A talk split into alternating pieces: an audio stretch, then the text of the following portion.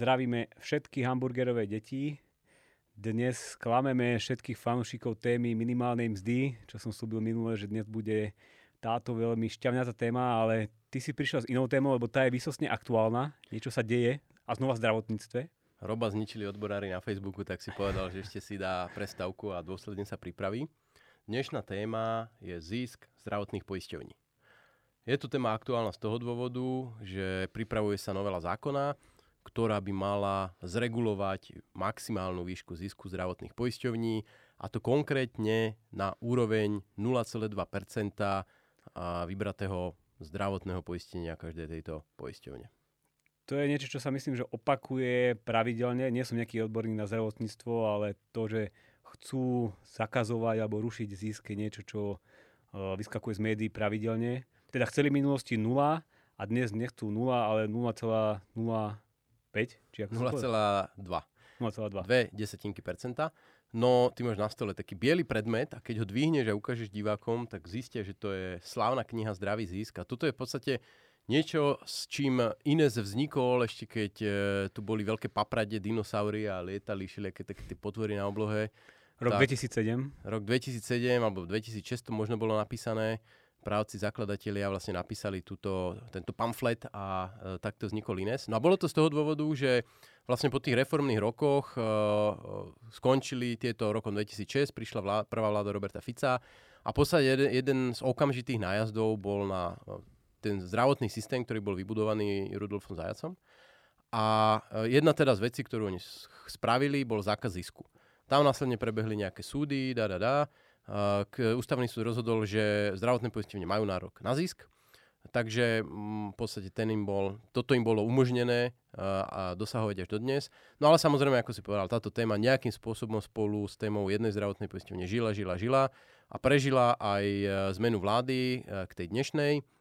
A konkrétne je to o, trošku netradičný úrad pre dohľad nad zdravotnou starostlivosťou, ktorý prichádza podľa mňa úplne mimo jeho kompetencie, ale prichádza s návrhom teda zastropovať, nie, nie zakázať, ale zastropovať ho na úrovni 0,2% vybraného poistného. No a ty si, neviem, či už aj publikoval nejaký článok, v ktorom máš prepočty toho, čo to znamená pre tieto poisťovne vzhľadom na to, že teraz minulý rok prebehla, alebo furt prebieha koronakríza a pandémia a to samozrejme malo nejaký negatívny vplyv na hospodárenie poisťovní, teda museli uh, načrie do vlastného vrecka a vykázali nejaké straty. A ty si prepočítal, že koľko by im trvalo, aby tieto straty dokázali keby vykryť z tých budúcich ziskov, ktoré majú byť e, takýmto spôsobom obmedzené. Že vlastne to číslo sa môže zdať, že je vysoké, koľko môžu mať zisky, keď sa to pozrieme cez e, milióny, aké, aké sa dajú vypočítať z toho percentička, no, ja ale v skutočnosti to není tak veľa, lebo uh, dosiahli veľké straty a je to veľký biznis.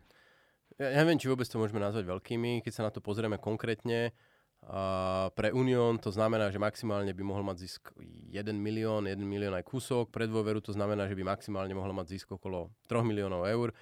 Čo samo o sebe, akože na prvé počutie ani nie je nejaká zásadná suma. Vzhľadom k tomu, že sú to spoločnosti, ktoré majú mnoho stoviek tisíc až, až v podstate 2 milióny zákazníkov a, a prechádzať cez ne 2 miliardy eur, tak skutočne ako takáto, takýto výnos je pre akékoľvek racionálne zvažujúceho investora z dlhodobého hľadiska úplne nezmyselný, extrémne malý. No a tí, čo si spomínal, vlastne oni síce dlhodobo dosahovali zisky a v minulom pandemickom roku podstate všetky tri poisťovne išli hlboko do straty. No a keby sme sa na to pozreli napríklad touto optikou, že Union mal stratu 4 milióny za rok 2020, keby, tu, keby prešiel tento zákon, tak on vlastne de facto umoruje túto stratu 4 roky. Dôvera, nepamätám si presne výšku tej uh, eh, 25 miliónov zhruba mala stratu. Prípade, že by teda sa jej, že by dosahovala maximálny zisk podľa tohto zákona, tak tú stratu umoruje 9 rokov. Čiže aj toto trošku ukazuje, že tie rozmery finančné uh, v tom sektore sa hýbu úplne v iných parametroch, ako sú jednotky miliónov eur. Mm-hmm. Tak ale toto bola taká deba, debata o konkrétnom probléme zakazovania zisku ale to je niečo, čo keby vidíme v spoločnosti úplne bežné, že e, ľudia sú skeptickí voči tomu, že nejaký uh, veľký podnikateľ alebo nejaký kapitalista dosahuje zisk a teda uh, vidia v tom problém a tieto riešenia, ktoré politici prinášajú, v zásade iba reagujú na dopyt od ľudí. Ja som to v tom komentári, čo si spomenal, to bolo presme, uh, vyšiel dnes, čiže vlastne na konci júla. Uh, spomínal, že väčšina ľudí, keď sa pozrie na zisk, ja neviem, automobilky, alebo výrobcu pneumatík, alebo hotdogového stánku, alebo reštaurácie, tak si povie, že áno, zisk je dobre, strata je zle, zisk je dobre. Keď sa pozrie na zdravotníctvo, tak keď sú to akože laboratória, ambulancie, nemocnice, tak ako ten zisk už tam znie tak divne, ale ešte väčšina ľudí akceptuje, že je dobré, keď má nemocnica zisk a je dobré, keď má, keď má ambulancia zisk. Ale v momente, keď sa povie zisk zdravotných poistení, tak to je akože najväčšie nono uh, a je voči tomu najväčší odpor. Je to dané do istej miery tým, že tam pracuje sa tam s takým argumentom, že tieto poisťovne uh, sú vlastne len také daňové úrady, že oni ako keby nemajú skutočných zákazníkov, uh, oni nepredávajú, ale oni v podstate vyberajú zdravotné odvody, že sú to také prietokové ohrievače, do ktorých akože z donútenia zákonom tie peniaze ľudia musia poslať a preto nie je akože morálne alebo fér, aby z týchto peňazí nejakým spôsobom uh, robili, robili zisk. A tento argument je podľa mňa akože morálne ho hodnotiť nebudem, ale z ekonomického hľadiska je nesprávny. No a teraz je, že prečo? To ty určite vieš. No tu sa vlastne dostávame k tej téme. Čo znamená zisk pre ekonomické subjekty alebo akú, akú úlohu hrá zisk v ekonomike.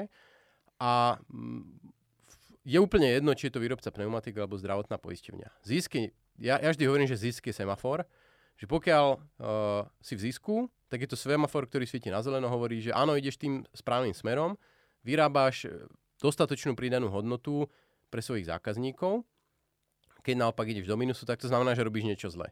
Čiže v, ako v ekonomike je to taký semafor, ktorý ukazuje, že či si na dobrej alebo na zlej ceste a tým pádom pomáha uh, tým podnikateľom, tým spoločnostiam uh, byť efektívny. Byť efektívnejší, ako keby nemali k e, poruke tento nástroj v podobe e, ekonomickej kalkulácie zisku a tým pádom zisk pomáha predchádzať stratám z neefektivity. Ja, ja používam trochu iné prirovnanie. E, ja hovorím, že zisk je taká uh, mrkva s kompasom, že ten zisk na jednu stranu motivuje, že to je tá mrkva, čo ženie tých podnikateľov, aby niečo robili, aby sa snažili inovovať, aby znižovali náklady, aby hľadali spôsoby, ako poskytnúť nejakú novú službu. Na druhú stranu je to presne, ako si povedal, nejaký semafor alebo kompas, ktorý dáva takú spätnú väzbu, že ak to robia dobre, tak ten zisk dosahujú a sú aj podnikatelia, ktorí sa naozaj snažia, ktorí e, chcú zisk, ale neúspejú, robia to zle z rôznych dôvodov a oni dosiahnu stratu. Teda keby to nejak čistí ten systém o blbé a hlúpe napady, čo je veľmi dôležité, lebo akože ex ante vopred nikto nevie, že či ten jeho, tá jeho predstava o tom, ako použiť zdroje, je tá správna alebo, alebo nesprávna. A ja by som sa možno ešte vrátil k tomu, čo si ty rozprával, že, že ľudia tak akéby rozumejú tomu alebo chápu, že keď dosahuje zisk automobilka, tak je to niečo normálne. To podľa mňa silno, silno preceňuje, že ľudí vo všeobecnosti, možno, že v nejakej našej bubline je to úplne bežné a normálne, ale o tom, že ľudia nechápu zisku aj v bežnom súkromnom sektore a napríklad ho zvyknú výrazne nadhodnocovať. Robia sa také rôzne prieskumy, že pýtajú sa ľudí, ako by ste odhadovali, že je nejaká priemerná zisková marža v nejakom odvetví a ľudia tam strieľajú úplne šialené sumy a my vieme, že tie marže sú výrazne, výrazne nižšie, že sú v jednotkách percent a oni, oni typujú desiatky percent. Takže to je na jednu stranu, že ľudia vo všeobecnosti ten zisk nadhodnocujú a čo je podľa mňa úplne najväčší problém, že ho vnímajú ako nejaký transfer že taký bežný človek vidí, že keď e, nejaký podnikateľ dosiahne veľký zisk, tak to je proste transfer peňazí, že títo ľudia mali peniaze a posunuli ich túto k podnikateľovi, teraz ten podnikateľ má peniaze a tí druhí ľudia nemajú. A vidia to akoby nejakú nespravodlivosť. Hej? Ale to, čo oni nevidia, je práve tá funkcia toho zisku na jednej strane motivovať a na druhej strane informovať alebo vytvárať nejaké vedomosti o tom, že čo je správny podnikateľský nápad, čo je správny postup a tak, a tak ďalej. A možno, že čo akéby uh, v tom zdravotníctve je špecifické pri tých poisťovniach, že tam tie platby, neviem, či si už spomínal, že oni sú akéby uh, nie dobrovoľné, že je to vlastne nejaký zdravotný odvod. A tam uh, môže niekto akéby argumentovať, že áno, tak tuto uh, ten trh nefunguje. Ale čo je podľa mňa extrémne dôležité je to sa spýtať, že či tam funguje konkurencia. Pretože ak tam funguje konkurencia, tak následne bude aj ten zisk mať nejakú Uh, informačno-vedomostnú hodnotu. Teda ja si to predstavujem tak nejak dynamicky, že teraz dosiahne nejaká poisťovňa super zisk, možno, že aj nejaká druhá poisťovňa dosiahne super zisk a e, bude chcieť získať na svoju stranu nejakých e, nových zákazníkov. A ďaká tomu zisku má nejaký akby vankuš peňazí a ten môže začať uh, používať povedzme nejaké inovácie alebo na nejaké nové služby alebo nejaký spôsob, ako prilákať tých zákazníkov. Teda tá konkurencia spôsobí v tom dynamickom systéme, že tie poisťovne ten zisk použijú nejakým spôsobom na prilákanie ďalších zákazníkov, aby mohli zarobiť. Že to nie je iba také niečo, že teraz tie poisťovne si za to nakúpia Ferrari a neviem čo, ale že ak je v tom systéme zisk a dokážu z nejakého dôvodu udržať náklady pomerne nízko, alebo nižšie ako napríklad nejaká štátna poisťovňa, tak to je keby taká, taký signál, taká vedomosť, že v tom systéme sa dá použiť peniaze lepšie a v tom dynamickom pohľade, v čase, to podľa mňa bude viesť k tomu, že buď budú nejaký väčší rozsah služieb, alebo budú nejaké služby navyše, alebo nejaká inovácia v tých službách. Áno, no. Lebo akože na, na trhu by sa stalo to, že keby tam ten zisk bol a boli by to dobrovoľné platby, tak by napríklad sa stal, mohlo stať aj to, že poklesnú ceny, hej? Ale to vieme, že sa nemôže stať, lebo je to proste poistné, ktoré je platené na základe toho, dokoľko zarába a povinne ale podľa mňa tá konkurencia bude fungovať to zdravotníctve v tom, v tom štýle, že uh, ak budú dosahovať dlhodobo tie poisťovne zisk, tak ako, akým spôsobom dokážu prilákať nejakých ďalších zákazníkov? No nemôžu znižiť ceny, ale môžu nejakým spôsobom rozšíriť balíčky alebo dať nejaké špeciálne služby alebo nejaké bonusy alebo ja neviem čím všetkým dnes konkurujú si. Ono, celý ten slovenský systém bol postavený na logike, že poisťovne dostanú celospoločenské ciele, to znamená všeobecne dostupná zdravotná starostlivosť, cenovo dostupná, povedzme, že nejaké geografické rozloženie, nejaké čakacie listiny a oni následne budú superiť e, o to, aby prilákali poistencov tým, že ešte prekonajú ako keby tieto, tieto hranice. Bohužiaľ problém je, že e, to funguje v relatívne malej miere, ono to funguje možno na úrovni efektivity zazmluvňovania a podobne, Teraz, eh, teraz taký, taký prípad, ja v, sledujem eh, na sociálnych médiách takú, takú zúrivú prestrelku, že napríklad Všeobecná zdravotná poisťovňa nezazmluvnila jednu liečebňu dlhodobo chorých v Hlohovci, kdežto dve súkromné ju zazmluvnili. Čiže je tam ako keby takýto rozdiel. Potom možno, aby som nekrivdil, tak povedzme, že Všeobecka má zazmluvne niekde nejaké iné ambulancie, ktoré iní nemajú. Ale ako tá možnosť, vzhľadom k tomu, že není zadefinovaný ten základný balík, hýbať sa s tou ponukou je do výraznej miery obmedzená. Ale možno, aby som, eh, aby som aj dal do kontextu tie čísla, Uh, súkromné zdravotné poisťovne momentálne majú k dispozícii 2 miliardy uh, vybraných eur, idú cez nich. Čiže ak oni dokážu byť o 1% efekt- zvýšiť efektivitu, tak v systéme ušetria 20 miliónov. O jedno jediné percento. Pričom ako tušíme, že v tom systéme je obrovské množstvo neefektivít. Čiže keď to napríklad porovnáme uh, so ziskom, ktorý je v rádoch jednotiek maximálne desiatok miliónov eur, Uh, tak zlepšenie efektívnosti o niekoľko percent v podstate vysoko prevýši uh, to, čo si ten podnikateľ vyberie, uh, na zak- vyberie ako ten, ako ten zisk. A naopak, keď sa zase pozrieme na to, do akej miery bolo nutné vlastne dotovať štátnu poisťovňu, ktorá zisky nemá, Uh, tak vidíme, že uh, napriek tomu teda, že tam teče viac peňazí, než by bolo spravodlivé, pretože oni majú nielen odvody, tak ako majú všetky tri poisťovne majú odvody, ale tá štátna má ešte aj z peňazí daňových poplatníkov vlastne peniaze na svoju záchranu. Napriek tomu vidíme, že tí poistenci v posledných rokoch čoraz výraznejšie opúšťajú štátnu poisťovňu. Čiže ten efekt, že je tam nejaká konkurencia, už funguje. Mohla by byť samozrejme podstatne výraznejšia, ale ten systém by ako keby musel utvoriť priestor pre tú konkurenciu. Hmm. Keď si toto rozprával, tak ma napadlo, že, že to je taký uh, pohľad plne nesprávny na tú službu, že uh, a vo verejnom sektore je, vo verejnom sektore je pomerne častý ten pohľad, ja ho vidíme v školstve, že sa keby uh, hodnotí kvalita služby podľa toho, koľko sa na ňu minie peňazí. Že sa povie, že tak táto poisťovňa všeobecná, dívate sa, koľko minuli na to zdravotníctvo a tieto súkromné neminuli všetko, čo mali, lebo niečo si dali uh, do vrecka. A to je pomerne taký akýby skrátkovitý pohľad, lebo ľudí by nemalo zaujímať, že koľko sa minie na to, ale že aká je tá kvalitná služba, aká je tá služba neviem, bezpečná, príjemná a aké sú tam nejaké nové, nové inovácie. Takže toto by malo byť tým hlavným kritérium kvalitnej služby, nie to, koľko sa na to minie. No to je bizarné, že oni týmto, týmto presne argumentovali rok alebo dva dozadu, dokonca aj samotní policisti. No ale pozrite sa, e, štátna poisťovňa má náklad na jedného poistenca o toľko a toľko eur vyšší e, a dávali ako, že to je to dobre. Ale ako poisťovňa nemá za úlohu mať čo najvyššie náklady, ona má za úlohu mať čo najnižšie náklady, tak, aby splnila všetky kritéria. Všetko navyše už je súčasťou uh, súčasťou konkurencie. A podľa mňa, keby sa ten zisk nejakým spôsobom obmedzil, tak to by de facto motivovalo tie poisťovne si zvyšovať náklady. Hej? Že keď nemôžem dosiahnuť nejaký veľký zisk, tak čo s tým urobím? No vymyslím si nejaké náklady, postavím väčšie kancelárie, dá tam lepšie stoličky, kúpim možno nejakým riaditeľom nejaké, nejaký ne, ne, nejaké auto lepšie a tak ďalej. No ale keď sme sa o tom bavili, ja, ja som toto komentoval v Skype pred niekoľka, niekoľkými mesiacmi, v našom spoločnom Skype e, takou peknou vetou a ja som sa už snažil dohľadať a strávil som pri tom hodinu, lebo e, Skype je naozaj najhoršia aplikácia, to vašim posluchačom e, určite neodporúčame používať, ak ste sa k nej ešte nedostali. My sme v nej uviazli ako iné už koľko rokov? Už to používame, hádam, veky. veky a nevieme, nevieme sa z toho vymaniť. Ale našiel som to po hodine scrollovania a ja som akéby uh, sa na to pozrel, že tá dnešná vláda má nejaké zloženie, má nejaký taký e, background a trebalo by, trebalo by akéby vysvetliť tú dôležitosť e, z disku a nedôležitosť toho, koľko sa míňa peňazí na kvalitu služby nejakým biblickým prirovnaním. A podľa mňa to treba predávať politikom takým spôsobom, že nie je dôležité to, koľko uh, muky namelieme, ale to, koľko ľudí dokážeme na, na, nasytiť, nakrmiť. No, ja som ti to potom, myslím, že ešte verbálne tak upravoval, že nie je dôležité koľko krútime mlynským kolesom, ale koľko ľudí, koľko ľudí nasytíme. A to je presne ono, že dôležité je pozerať sa na výsledky, na kvalitu služieb. Ak ju nevieme merať, tak je dôležité ju začať merať.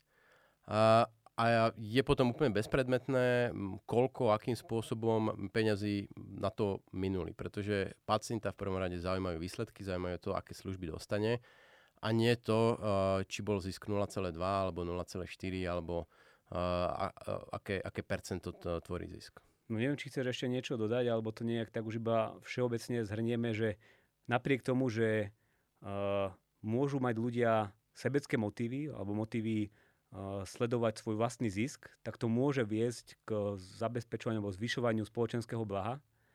A to je niečo, čo je pomerne kontraintuitívne a taký jeden z dôležitých záverov ekonomie, ktorý už Adam Smith opisoval nejakého mesiara, ktorý eh, sa snaží eh, zarobiť peniaze, ale tým vlastne servíruje každý deň meso k nám na stôl a že toto isté platí v zásade aj v ďalších ono, sektoroch. Ono je to podľa mňa, celá táto debata je taká poškvrnená, a že veľa ľudí proste, neviem, či je to nejakým kultúrnym imprintom, alebo je to vrodené. A tu sme mali taký diel, ono je to vlastne vrodené, že, že, sme to vyriešili vlastne. že veľa ľudí veľa uh, má proste to marxistické nazeranie uh, pracovná teória hodnoty. Že tí, ktorí ako tí lekári, čo režú skalpelom a chlapi, čo metajú lopatami, tí si proste zaslúžia plácu, ale tá úloha toho podnikateľa, ktorý, je, ktorý proste nemá tú lopatu v ruke a ktorý je taký koordinátor, ktorý vlastne, a zákazník ani on nevidí, čo robí. On tam sedí, má tú cigaru, má cylinder a ako posúva tam možno nejaké tabulky pri najlepšom, alebo to ešte dokonca robí jeho účtovník, že, že tým, že pre spoločnosť nie je akože okamžite viditeľná tá práca podnikateľa, ten jeho efekt, to, že ten podnikateľ tým rozhodovaním a riskovaním kapitálu a jeho alokáciou určuje, čo s akými prostriedkami sa bude vyrábať a zbiera spätnú väzbu a tu následne znova replikuje do toho svojho rozhodovania. Toto proste nie je vidieť. To vidíme my, ekonómovia, aj to nie je zďaleka všetci.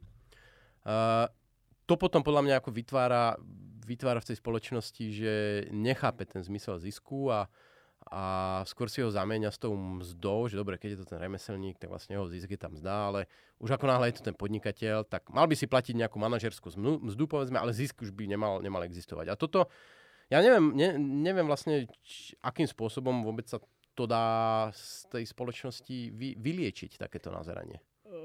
Neviem, ale vlámali si na to hlavou, ako hovorím, už úplne uh, ekonomia od začiatku a každý z nich uh, to popisuje vo svojich dielach, aj uh, Schumpeter, uh, Ludwig von Mises, dokonca Ludwig von Mises napísal knižku iba o zisku, odporúčame, volá sa Profit and uh, Loss.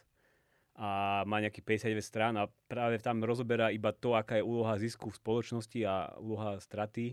A aj to, prečo tomu ľudia uh, nechápu a že to akoby nie je niečo kultúrne alebo niečo dočasné, čo sa dá nejak odstrániť, ale presne ako si povedal, že to je akoby možno, že niečo vrodené, čo nám z tých malých spoločenstiev ostalo, že tam, keď niekto mal veľa, tak to automaticky znamenalo, že niekto druhý mal málo kvôli tomu, že mu, že mu to ten, čo má veľa, zobral. Hej?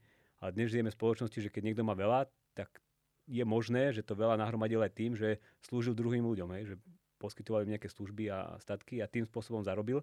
A vtedy vedie sledovanie vlastného dobra k spoločenskému blahu, ako som už, ako som už spomínal.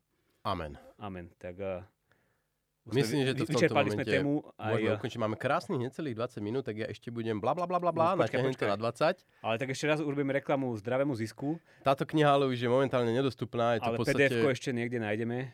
To som si tiež nie, nie, nie som sa úplne pýtal, pýtal som Áno? sa rady starších. a Dinosaury povedali, že PDF povedali, existuje. že PDF-ko existuje. Ale samozrejme postupne k tomu bude vznikať kopec komentárov, publikácií, takže sledujte Ines.sk, sledujte Facebook, sledujte Instagramy, Twitter, LinkedIn. Máme úplne všetko v našom kráme. Uh, všetko vám vieme ponúknuť a tešíme sa zase na budúce. Možno už to konečne bude tá minimálna mzda, tak ja Dúfam, neviem. že už aj. Ja neviem. Ja, ak sa vrátiš z dovolenky skôr, tak bude aj budúci týždeň, keď nie, tak... o Maximálne čakanie na minimálnu mzdu. Všetci sa tešia. Dobre, majte sa.